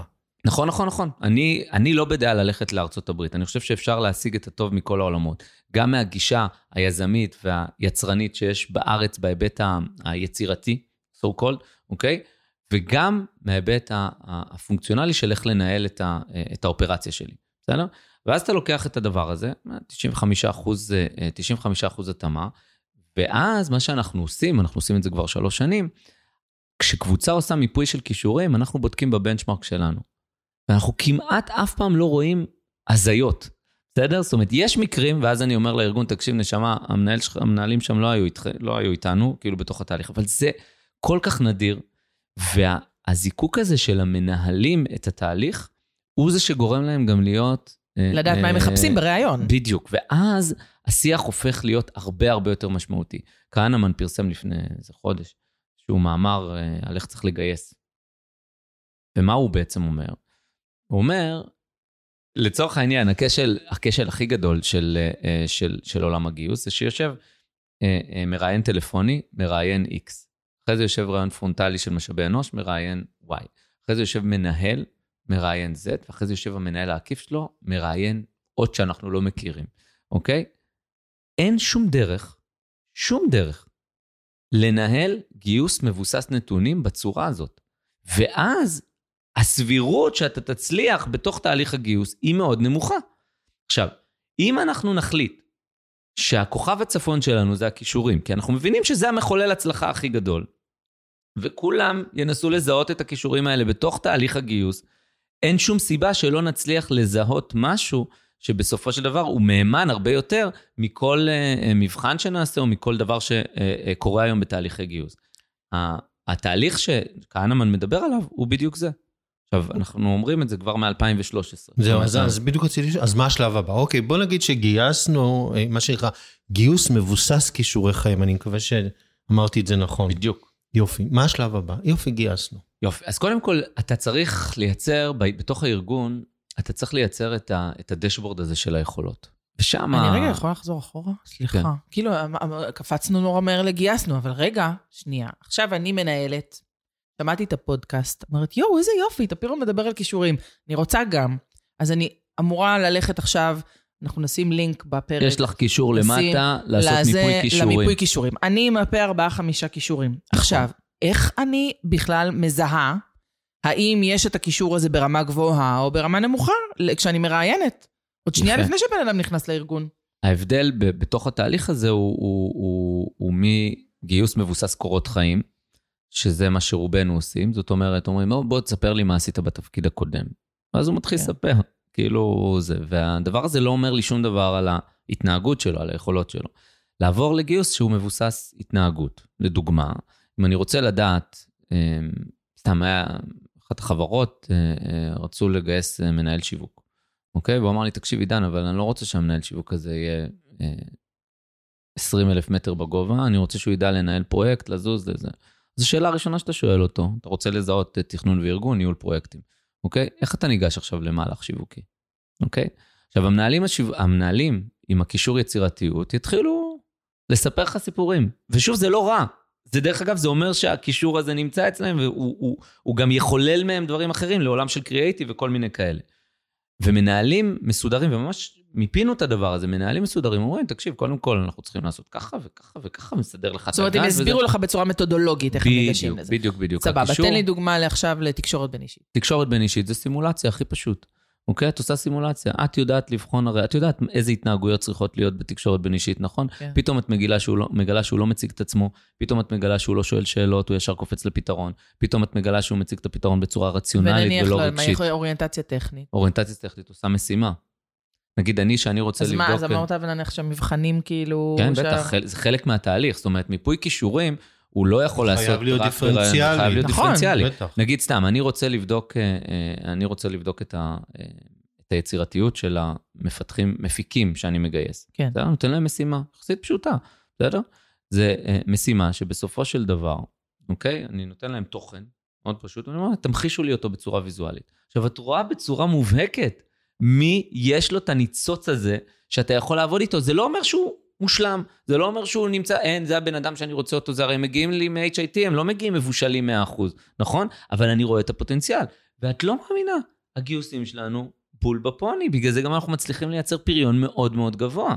ואני רואה, אני רואה את המתחרים שלנו, אנחנו יודעים מה קורה שם, בסדר? ואנחנו רואים את ההבדל המאוד מאוד גדול. את כאילו זה, זה, זה, זה שנים אחורה אתה, אתה עובד בצורה הזאת, אתה מבין שבסוף הכישורים הם המחולל הכי גדול. ודיברת קודם על, ה, על התסכול של עובד בעבודה. תסכול של עובד מגיע הרבה יותר מזה שהוא לא מצליח לבצע את מה שהוא צריך לבצע. ואם אנחנו נצליח למקם אותו במקום שנכון לו, גם אם זה אומר שאני צריך להשקיע בו, אוקיי? זאת אומרת, אני צריך לעשות לו הכשרה, את, ה, את, ה, את הקמפ הזה שאנחנו רוצים לעשות לו, אבל נעשה אותו מבוסס כישורים, לא מבוסס הכשרה מקצועית. אז אתה אומר שבעצם אותו. אם אני זיהיתי את הכישורים, אני צריכה למצוא את הדרך לחפש את הדבר הזה בראיון שלי, בין נכון. אם זה באמצעות שאלות ספציפיות ובין באמצעות נבח... לאתר אותם. לאתר. לכל קישור יש את הדרכים, ש... לכל קישור יש את הדרכים יש שלו. איזה טבלה כזאת? מה זה? אה, יש איזה טבלה זה כזאת נשמע לי שיש שאפשר- כלים מאוד מסודרים. יש כלים ל- מאוד מאוד כן, מסודרים. זה גם משהו גלובל, זה לא כן, איזה משהו... זה לא איזה המצאה של כן. זה, אנחנו אוקיי. פשוט, אני אומר באמת, אני, וזאת הסיבה גם שאני כאילו כועס, כי אני, אנחנו פשוט כאילו מתעצלים לעשות את זה. זה, זה רק, זה... אני אני לא חושב שזאת הצורה. רגע, אני יכולה לשאול עוד שאלה שנייה לפני... נו, את ממש? מפריעה לי, לא, מה ממש קורה? איזה כזה בן אדם רצה. לפתח, בן אדם רצה לפתח את הזה. ברור שתשאלי, כמנחה אני מאפשר שאלות. אז אני הולכת רגע עוד צעד אחורה, אני מצטערת, אני ממש מרגישה שאני מושכת אותנו אחורנית היום. אתה זוכר שלמדנו בקורס כן. שאלות אחורה? שאלות אבל. יש שאלות אחורה אחורה. זה מה שנקרא צי מהכיתה. אוקיי, אז בריאיון הבנתי, בסדר, אבל הסינון הראשוני, אמרת בקורות חיים, וואי. עכשיו זה כבר לא שלוש שנים אה, ניסיון זה ותואר אין. שני, אז איך. אני עושה קורות חיים לפי כישורים? וואי, Mm, אז אתה יודע מהממת. שזו שאלה רלוונטית. זה לא מבריק, זאת שאלה קדימה לפי דעתי. שאלה אה. כן. זה- אבל תרשום לך את לא, השאלה שאתה רצית לשאול, כי אני... כי זה כמעט לא קיים היום. זה לא נכון, חייב. נכון. זה- שבקורות חיים. בסיבים, מבקשים כישוריכם. אנשים לא יודעים, א', לזהות את כישורי נכון. החיים שלהם, להמליל אותם, אבל בעיקר לתת להם דוגמאות. גם אף אחד לא מבקש את זה ב- בקורות לא, חיים, אבל- אז אבל כאילו איך אני ש- שולחת? מה שטפירו מנסה לומר, שיש פה באמת איזושהי פרדיגמה שצריך לשבור אותה ולייצר כן. פרדיגמה חדשה. נכון. נכון. אבל היא 360 מעלות. כל תפיסת הגיוס וההשמה צריכה להשתנות. הגיוס, אבל- ההשמה, ההכשרה, הערכת עובדים, זה כן, הכל. אבל פה, פה רגע, אני, אני בכל זאת שנייה מנסה עכשיו תורך. כן, אה, לקדם. אני רק, אני רק, אני רק אגיב למה שאת, למה שאת שאלת. אין את זה. זה. זה אחד הפערים הכי גדולים שיש לנו, והחברה שתצליח למצוא את הפתרון לזה, היא תהיה הסטארט-אפ ה-HRי הבא הגדול, בסדר? וזה הסיפור. זאת אומרת, היום אה, לינקדאין מאפשרת לעשות את זה, היא הכניסה את הכלי הזה לפני חודשיים לישראל, הוא כבר קיים הרבה זמן באירופה, שכשאת, נכון, יש את הבדג'ים האלה שאתה שם על עצמך, מהמם, אני מהמם. לא יודע, מיליון דברים שאני יודע לעשות, אז היום אתה יכול, יכולת לשים את זה סתם, נכון. בסדר? נכון, נכון, יכולת הי- לבחור ואנשים יוכלו להגיד עליך מה אתה. בדיוק. היום ב- ב- בלינקדאין, כשאתה בוחר יכולת, אבל פרופשיונל קומפטנסי, לא קור קומפטנסי, מהמם. אתה עושה מבחן. וואלה. ורק אחרי שאתה עובר את המבחן, אתה תעשה את זה. הבעיה זה עדיין על הפרופשיונל, לא על הקור. זה יגיע אבל גם זה לקור. מהותי. זה מאוד מהותי. זה מאוד מהותי. וזה בדיוק הסיפור. למה? כי גם הם הבינו, ושוב, זה משנאת המן, זה לא מאהבת מרדכי. גם הם הבינו שאין אנשים. זהו, די, תשחררו. אין אנשים שלוש שנים עם תואר, עם השכלה, עם 17 שנות ניסיון, אין. עכשיו אתה צריך למצוא את האנשים שיש. זהו.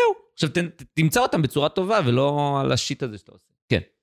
זה מעניין מה שאמרת, שאין אנשים, אבל אנחנו נפתח את זה בהזדמנות. כן. אמ, אוקיי, גייסתי. בסוף יש לי משאבי הדרכה מאוד מצומצמים. אני צריך מה שיותר מהר לעשות להם חניכה ושייכנסו לתפקיד ויתחילו פריון. הסיפור הדיפרנציאלי פה הוא קאץ'. נכון. אה, הוא קאץ' בעיקר בגלל שאנחנו מפגרים מאחור. ב- מלא מחמאות היום אתה נותן כן. פה ל... קוקה קולה, סתם, רק כדי להמחיש את ה... זה. קוקה קולה, כשאני עזבתי את החברה, את, את אגף הדרכה, כי עברתי למשאבי אנוש, אה, היה על 42 אחוז למידה מתוקשבת. הנתונים בארץ עומדים על פחות מ-10 אחוז. מה שמאפשר תרגול וחילול הכשירות, אוקיי, הוא הרבה פעמים למידה עצמית מתוקשבת. הדיפרנציאציה הזאת שאנחנו רוצים אבל לעשות... אמרת שרק 15% יש להם את היכולת לעשות את זה, אז... לא, זה למידה עצמית, למידה עצמית, כאילו, את עכשיו הולכת ואת לומדת תוכן חדש. לא, אני מדבר איתך על תרגול. וחוץ אה. מזה, מה אכפת לי שאין לך, אם את כאילו, לצורך העניין, את לא עושה את זה בצורה וולונטרית, אני מכריח אותך לעשות את זה, את בארגון. אוקיי. את כאילו, זה, זה, זה בדיוק הסיפור, ההכשרה היא לא for the fun of it. בוא נעשה וובינר, כמה ייכנסו, איזה מגניב. לא, זה לא שם, זה לא מעניין. אני, אני לא מצליח להבין למה מתעסקים בשיט הזה. אבל כשאנחנו אומרים, אם היה לי היום המון כלים מתוקשבים, בסדר? אם היה לי עכשיו המון כלים מתוקשבים שמתרגלים את הסימולציות האלה, שאת לא יכולה לעשות 700 כאלה בכיתה, אבל קלטתי עכשיו שלושה רק, רק שלושה, אה, לצורך העניין, נציגים. אני לא יכול לעשות להם קורס, אני לא יכול לעשות להם סדנה, מהמם. אז מה אני עושה? אני מתרגל אותם על הקישור הרלוונטי. אנחנו ב-2010 כבר עשינו סימולציות מתוקשבות ב, אה, אה, במוקד השירות, בגלל שהיה קליטה בטפטופים. פריון לא נפגע, העסק לא נפגע, זה לא... אז זה, הסיפור כרגע הוא המדיה הדיגיטלית כפלטפורמה להכשרה. זה, לא, לא, המדיה הדיגיטלית אחד הפתרונות. אני לא רוצה שזה, זה, כי אני לא, אני, אמנם יש לי חברת תוכן דיגיטלית, אבל אני לא חושב שדיגיטל זה הפתרון לכל דבר. דיגיטל הוא אחד המרכיבים. דיברת על ה... על לא, הוא אחד המרכיבים. אני צריך גם שהמנהל, יהיה לו דשבורד של יכולות. אם המנהל ינהל את אה, מדדי היכולות שלו כמו שהוא מנהל את מדדי המכירות שלו, סביר להניח שאנחנו נגיע למקום טוב. רגע, אבל פה למשל אני מכיר ארגונים שעובדים בשיטת ה-roadmap. לכל עובד יש את ה-roadmap שלו, וה-roadmap, מה, למה אתה מצקצק? מה זה ה roadmap שלו? ה-roadmap מבוסס כישורים. ה roadmap מבוסס אמירות יפות של משאבי אנוש. אני רוצה מספר. לצורך העניין יש לי עשרה עובדים עם יכולת תכנון וארגון שאני נדרשת. מה הרמה שלהם? מה זה מעניין אותי ה roadmap שלהם? אני עכשיו רוצה בן אדם שיעבוד, בסדר? עכשיו, מה, מה, מה, מה, מה לצורך העניין הרמה של תכנון וארגון של הצוות שלי? 20, 30, 100, אוקיי? אני צריך לדעת. אני צריך לדעת אם יש לי בעיה ספציפית עם עובד אחד, או שיש לי בעיה ספציפית עם הצוות כ- אנחנו גם אומרים. שאני רוצה לזהות האם הפער שלהם נמצא בידע, בתפיסה או במיומנות, או כל אחד מהם, איפה הפער שלו נמצא. קודם כל, השאלה... לא, אתה הקישור- מדבר על סקאלה. נכון, נכון, אני מדבר על הסקאלה של זה עדיין. הקישור. כן, אבל קודם כל, את צריכה להבין האם הפוטנציאל של העסק שלך, של הצוות שלך, הוא פוטנציאל ברמת הכישורים.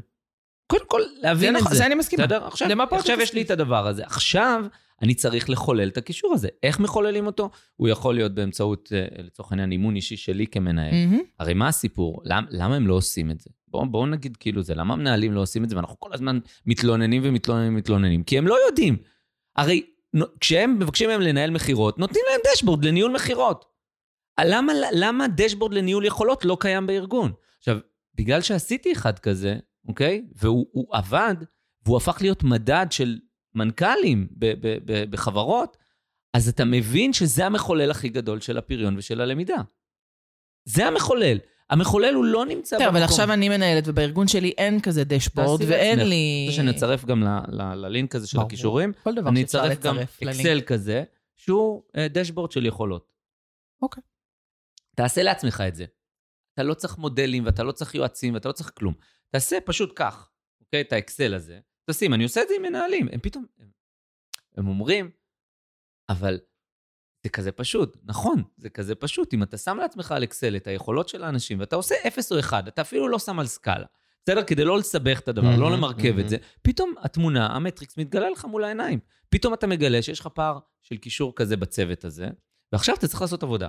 או להגיד, אני לאנשים האלה עם הפער, אני לא נותן משימות שהן קשורות לדבר הזה כדי לא לתסכל אותם, מתחיל לנתב את המשימות בצורה יותר חכמה, אוקיי? אבל איך יכול להיות שאני אעשה את הניתוב משימות האלה? כל פעם שאני נפגש עם מנהלים, אני נפגש עם מאות, אלפים, באמת.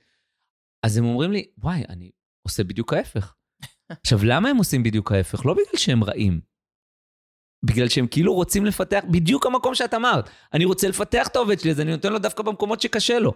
אבל המקומות שקשה לו זה בדיוק המקומות שהוא מאבד את האוטונומיה שלו. וכשהוא מאבד את האוטונומיה שלו, שם הוא מאבד את, ה, את, ה, את החיבור שלו לארגון.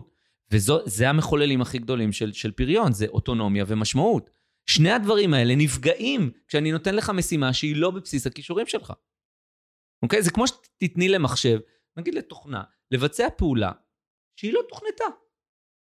מה קורה? חרבו דרבו. באמת. תראה, עם המושג אוטונומיה, אני חי מאוד בשלום. כי באמת, אנחנו יודעים, הלומד העצמאי לוחסן העובד העצמאי. או עובדת. כן, כמובן. המושג משמעות, אתה נכנס עכשיו לעולם אחר לחלוטין שלא שוחחנו עד עכשיו. נכון. המודל הכישורי מכיל בתוכו מרכיב של אזרחות ארגונית ומוטיבציה, שאנחנו לא מדברים עליו עכשיו, לא רוצה לדבר עליו עכשיו, אבל הוא, הוא נכנס כ- כרכיב לא פחות חשוב מתוך הרכיב של הכישורים והכשירויות. בסדר? יש, יש, יש כאילו עוד דרגה שהיא של, שמחוללת את המשמעות ואת המוטיבציה, אבל היא מתחילה מלמטה. בסדר? זאת אומרת, הכישורים, זה מודל שבנוי אחד על השני, שבסופו הוא מגיע למקום הזה של המחוללים של המשמעות. המחוללים של המשמעות זה המנהל שלי, המחוללים של המשמעות זה האם אני, האם האזרחות, הערכים הארגוניים, האם הם מותאמים לערכים שלי, זה נכנס לתוך המודל. אגב, זה החלק היחיד שהוא במודל, שהוא גם מתאפשר למדוד אותו בצורה גנרית. הוא פשוט, לתפיסתי, אוקיי? הוא, הוא כאילו ממש הדובדבן שבקצפת. אנחנו חייבים, חייבים קודם כל לטפל בבסיס, בתשתיות האלה של הכישורים והכשירויות, כדי לקדם בסופו של דבר את, ה, את העסק לפריון גבוה יותר. הוא, הוא, הוא הדובדבן, אבל מצד שני, מדברים רגע על מאסלו הוותיק והעתיק, מדברים על אה, אחוז מאוד מצומצם של אנשים שמגיעים למימוש העצמי, ואתה אומר, תכלס, זה רכיב סופר משמעותי. לגמרי. אני באמת שואף שכל עובד יגיע לשם, לאיזושהי חוויה, אני מכוון משתמש במילה חוויה, בדיוק, זה, של זה מימוש עצמי, של ערך מוסף לארגון, כי אחרת, הכשירות לא תחזיק אותו. זאת אומרת, יש פה משהו שהוא, שהוא הוא משלים, ו- אני ואני... מסכים. אבל המחולל הכי גדול שלו זה העובדה שאני קודם כל מרגיש בנוח במקום שבו אני עובד, ברמה של אני מסוגל לבצע את תפקידי. אבל תקשיב, רגע, אני חייב להגיד לך משהו. אני, אני באמת מלווה הרבה מנהלים, ואפשר לחלק אותם בגדול לשניים. אלה שנוח להם בתפקיד, אבל משעמם להם. ואז שנוח להם, הם בורחים, אני בכוונה משתמש במילה הקיצונית, לכל מיני אקסטרימים אחרים, ומכיוון שהם גם יושבים טוב, אז הם יכולים לאפשר לעצמם תחביבים מאוד יקרים, שנותנים להם משמעות. ואז יש דיכוטומיה. כן. אין משמעות בעבודה. הוא נהנה אולי, הוא מרגיש שהוא תורם, pay for performance, אבל לא fulfillment. מסכים. זה הסיפור. נכון. מעט מאוד אנשים, בוא נשים את הדברים על השולחן, אני סתם עכשיו זורק אפרופו 15% שדיברת קודם, שיש אליימנט, ממש הלימה בין קישור למשמעות. וזה שיח שלדעתי כרגע התעלמנו ממנו. במקומות שזה נמצא, הפריון שם יהיה הכי גבוה.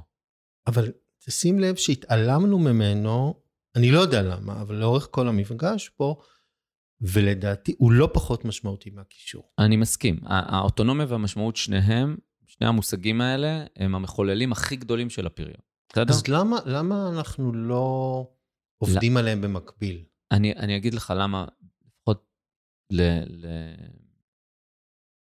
לפחות כאילו, ב, אתה יודע, ב, ב, ב, ב, בשיטה המתודולוגית שאני עובד. אנשי למידה ופיתוח ארגוני, אוקיי? לא, לא, לא. נוקב. בורחים, בורחים למקומות.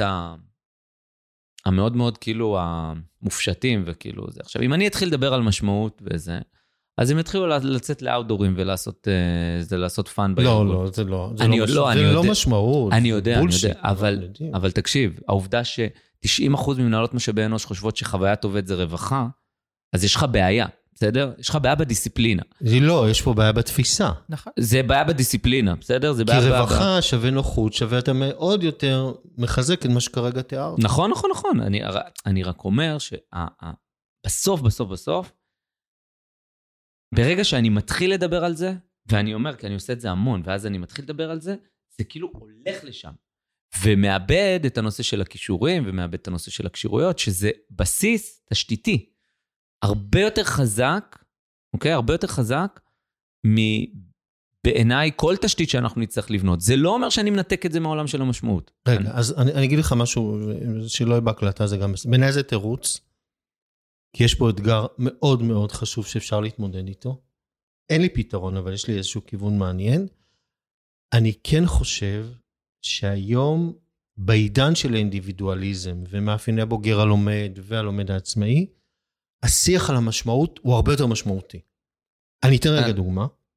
בשורה התחתונה, מה שגרם לבת שלי להיות מאושרת, זה שהיא הובילה נכון. את הפעילות נכון. בארוחת הערב, זה אוטונומיה. וזה לא משנה בכלל עוגיות לא עוגיות. נכון, אבל זה אוטונומיה. וכולם, היא ראתה שכולם נהנו. היא הייתה משמעותית בשיח המשפחתי. בארוחת ערב וגם הצטרפו גיסתי כן. וחברה שלה, היה שם משהו אחר, שהיא הבינה איזו דלתא היא יצרה בשגרת ארוחות. ערב ביום שישי, וזאת המשמעות שלה. אני מסכים. אני רוצה אומר, לתת דוגמה המשמעות- שנייה. אני יכולה כן, לתת דוגמה רגע? בסדר? מכיוון שאני בן אדם שמשתעמם מאוד מאוד מאוד מהר, וצריכה להרגיש מאוד מאוד משמעותית בעשייה שלי, אני אה, לוקחת רגע את השילוב של שני הדברים שאתם אמרתם. זוכרת שכשהייתי מנחה, בסדר? אז אה, בפלאפון, אה, באיזשהו שלב כבר הבנתי את הפואנטה של הנחיה, בסדר, הרגשתי שם מאוד מאוד נוח, ובגלל שהרגשתי שם מאוד מאוד בנוח, והרגשתי שאני מצליחה ומסוגלת ומממשת את עצמי, וקצת משתעממת, יכולתי להרשות לעצמי לפתח את עצמי במקומות שאני, שיותר קשה לי, לצורך העניין, פיתוח, בסדר? פיתוח הדרכה. שהעולם היה זר לי, קשה לי, היה קשה לי להושיב את עצמי וכולי. ובגלל שיכולתי, אה, שחלק, מרכיב, תפקיד משמעותי שלי עשיתי מאוד מאוד בקלות, יכולתי למצוא את הזמן ואת האנרגיה להשקיע בדברים שיותר קשה לי. ואני חושבת שזה בעצם מה שאתה מדבר עליו, ניר, שחסר. כי אתה אומר, אם אתה כל הזמן בתוך החלק שחזק אצלך בקישור, באיזשהו שלב אתה תשתעמם, אבל אז המנהל או המנהלת שלך צריכים לזהות את זה רגע, לראות מה השאיפות שלך, בסדר?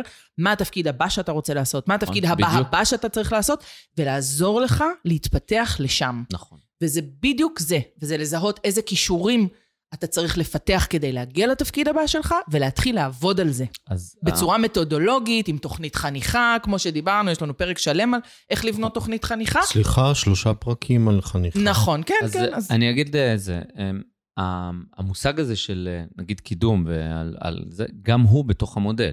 אוקיי, נגיד באחת החברות... אה, אה, כן, יש את השיח על טאלנטים כל מה זה? הזמן. נכון, אז. באחד, באחד החברות, חברות הייטק הגדולות בארץ, אנחנו עושים עכשיו את המודל הזה. אנחנו מבקשים מהעובדים למפות לעצמם את הכישורים שהם חושבים שהם חזקים בהם, בלי קשר למה שצריך לתפקיד שלהם, ומייצרים להם בעצם מפה של תפקידים שהם רלוונטיים אליהם, אוקיי? באמצעות המפה הזאת אנחנו, לכל, נגיד, אני אומר לו, תקשיב, אתה 70 אחוז התאמה לתפקיד הזה. ועכשיו יש לך תוכנית פיתוח, זה מה שאתה צריך ללמוד ולהתקדם כדי לקדם את הקישור הזה.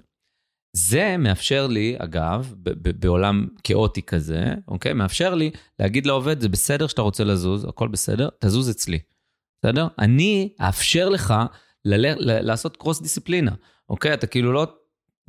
ענף הקריירה שלך הולך לשם, אבל. בזכות הכישורים, אני יכול לקחת אותך למקום אחר. נכון, אוקיי? אני, אתן, אני אתן רגע דוגמה, יש לי חברה שהתחילה לעבוד בארגון ממש ממש מגניב, היא עוסקת בפיתוח הדרכה, והיא רוצה מאוד להתקדם לעולם של אה, ייעוץ ארגוני, היא רוצה ללוות מנהלים, ו, והיא אמרה למנהלת שלה, תקשיבי, אני, אה, כאילו כשאני אסיים, את- היא מתחילה תואר בייעוץ ארגוני, כשאני אסיים את התואר אני אעזוב כנראה, ואז המנהלת שלה נורא נלחצה. והיא אמרה, רגע, אבל אני לא רוצה שתעזבי, בסדר? ואז היה לנו בינינו שיח של אה, איך מתקדמים משם, כי היא לא רוצה שהמנהלת שלה תהיה לחוצה. מצד שני, היא רוצה לפתח מקום שלא, שעוד אין לה. אמרתי, אוקיי, אז בואי תעשי את זה בתוך הארגון שלך. בואי תמשיכי לעשות פיתוח הדרכה, ובמקביל, קחי, פה מנהל ייעוץ, שם מנהל ייעוץ, כאילו, יאפשרו לך את זה בתוך הארגון שלך, כי את בארגון מגניב שמאפשר דברים כאלה. אה, מהמם, בסדר? זאת אומרת, זה אפילו לא בחשיבה שלנו. נכון, זה אפילו לא משהו שכאילו, ואז אנשים. סתם עוזבים כשהם יכולים Mhm. להתפתח אישית ומקצועית בתוך הארגון בדיוק, שלהם. למה? כי שוב, אין את הדשבורד הזה של היכולות. זאת אומרת, אם היה דשבורד של יכולות שאומר לי, אה, תקשיבי, את יכולה להיות יועצת ארגונית. הכישורים שלך מתאימים לדבר הזה, בואי אני עכשיו, אני אשלח אותך לקורס הזה, אני אשלח אותך למה שאת רוצה, אני אתן לך להתנסות בזה. הנה, סיימתי את האירוע. המשמעות ניתנת בסופו של דבר בדרך המודל, בהיבט של הפיתוח האישי. המשמעות ניתנת גם דרך זה שהמנהל מעריך אותי על בסיס היכולות שלי ולא מעריך אותי על בסיס הביצועים שלי, אוקיי? המשמעות ניתנת על בסיס זה שאני מותאם לערכים של החברה. יש המון מרכיבים שמחזיקים את המשמעות בתוך המודל עצמו. אני אומר, אנחנו צריכים לטפל בהם. אני לא אומר שאנחנו לא צריכים, אני כל הזמן מדבר על שני, שני הפרמטרים האלה, אוטונומיה ומשמעות, אני מדבר עליהם all over the place, בסדר? זה שני הפרמטרים שבעיניי המחוללים הגדולים ביותר של הפריון. אני רק אומר שבסוף אנחנו חייבים להתחיל לייצר תשתיות. זאת אומרת, משאבי אנוש חייבים להפסיק, אוקיי? להתחיל לעשות מהלכים קמפניאליים. אנחנו חייבים לבנות תשתיות. העובדה שבשנת 2020 משאבי אנוש ועולם הלמידה פשוט נתפס עם המכנסיים למטה, אוקיי? שאין שום תשתיות ללמידה דיגיטלית. אוקיי? שהעבירו פשוט הכל לזום כמו איזה אה, אה, מהלך של, אה, אה, באמת, אני, אני אומר כאילו ברמה שכמעט אה, כמעט מפגרת, אוקיי? אז שם הפער. אנחנו צריכים להפסיק להגיד, אוקיי, טוב, אבל צריך לטפל בזה וזה וזה. לא, יש פה תשתית שצריכה להיות. התשתית הזאת, תשתית היכולות, חייבת להיות בכל ארגון. היא תאפשר את, את הניוד הזה שאת עכשיו דיברת עליו. מהמם. היא תאפשר את התזוזה הזאת ממקום למקום, לא בהיבט של, אה, זה התפקיד הבא, טוב, זה התפקיד הבא, אני אלך לשם. היא תאפשר לעשות את השינוי הזה ממקום שבאמת באמת גורם לבן אדם להרגיש משמעות, והוא גם מחזיק את, את, את, את, את הגורל שלו בידיו. אנחנו היום לא נותנים להם את האפשרות הזאת בכלל. אם המנהל מתקדם, הוא עושה איזשהו שיח עם העובד, וזה, רוב המנהלים מנהלים כמעט אה, אה, אינטואיטיבית. ניקח, כאילו, סתם, ניקח את עולם, את עולם הניהול, כי הוא אנשים שאנחנו מדברים. מי מהאנשים שמקשיבים לנו עכשיו, בסדר? ניקח את הדבר הזה, אה, בחנו את היכולת שלו לראיין אנשים. רובם לא. רובם, משימת הליבה שלהם בתפקיד, הליבה, להחזיק, להחזיר, להכניס אנשים לתוך הארגון, לא נמדדה בשום מקום שאומר, אתה qualified, אתה לא qualified. לא. עכשיו, אתה שואל את המנהלים, הם מתוסכלים מזה, הם לא יודעים לראיין. אבל אנחנו, חס וחלילה, שנעשה את הדבר הזה. אנחנו מבחינתנו, אם הוא קיבל את התואר מנהל, אז הוא יכול לראיין. תבינו כמה רחוק אנחנו נמצאים ברמת התשתיות האלה. זה לא, אני לא מדבר עכשיו על דברים גדולים, כאילו מימוש עצמי וכל מיני כאלה, אני מדבר על היכולת לבצע את התפקיד שלי. אותו מנהל שמקשיב לנו עכשיו, אלא אם כן הוא שמע את הפודקאסט של- שלכם על ניהול ישיבת צוות, הוא לא יודע לנהל ישיבת צוות. אתם יודעים, גם אם הוא שמע את הפודקאסט, הוא סביר להניח שהוא עדיין לא יודע. הוא צריך להתאמן על זה. נכון. לחולל את. הקישור הזה של העברת מסר בישיבת צוות, לחולל את הקישור הזה של, אה, אה, לצורך העניין, האסרטיביות, בעבר, אסרטיביות זה קישור. איך אתה מחולל אותו בישיבת צוות? אתה יכול להתאמן על ישיבות צוות עם מתודה ברורה, כמו שאתם נתתם, אוקיי? שתאפשר לו לחולל את הקישור הזה שנקרא אסרטיביות. אתם ראיתם פעם מנהל לא אסרטיבי מעביר ישיבת צוות? זה נורא. זה באמת, זה, זה כאילו, זה, זה, זה גופה שם על הכביש. זה, זה נורא. לא, בוא, נעצור. לא, אפשר ל- רגע, בוא, ננסה לסכם כן, בוא אופטימית. נסכם. כן. טוב, אז אני, אני רגע אסכם ותדייקו אותי, בסדר? כן. התחלנו מלדבר רגע על עצם זה שצריך בכלל להתחיל לנהל לפי כישורים. למפות אותם, להבין מהם הכישורים שנדרשים בתפקיד, אה, מה הכישורים שלי באופן אישי, ואז אה, לבחור את האנשים שהכישורים האלה קיימים אצלם. ולעשות את זה לא רק באופן אישי, אלא מתודולוגית, ולעשות את זה ביחד עם עוד אנשים כדי להביא לדיוק שמה. ודיברנו גם על איך אנחנו מניידים אנשים ומקדמים אותם על בסיס הכישורים שלהם, כדי לייצר את האוטונומיה ואת המשמעות. פספסתי משהו? נו. שיר לסיום? בטח, בוא נראה מה יצא לנו. אנחנו פותחים עידן אקראית את. הספר, של, את הספר של רחל שפירא כמו צמח בר, ווואלה, בוא נראה מה יצא, האם זה קשור לאוטונומיה או Mm. משמעות. יאללה. השיר נקרא היו דברים, אה, רחל שפירא, מוקדש לכם. לפתע שמעתי מיתר מגרונך, ומה אם פחדנו לרגע? החושך האיר לי את חברונך, היו הדברים מעולם. אנחנו לחוד, אנחנו ביחד, בגובה ההר או בקצה המדרון. מכל מעשינו נמשך זיכרון. היו הדברים מעולם. תודה רבה. תודה. תודה לכם.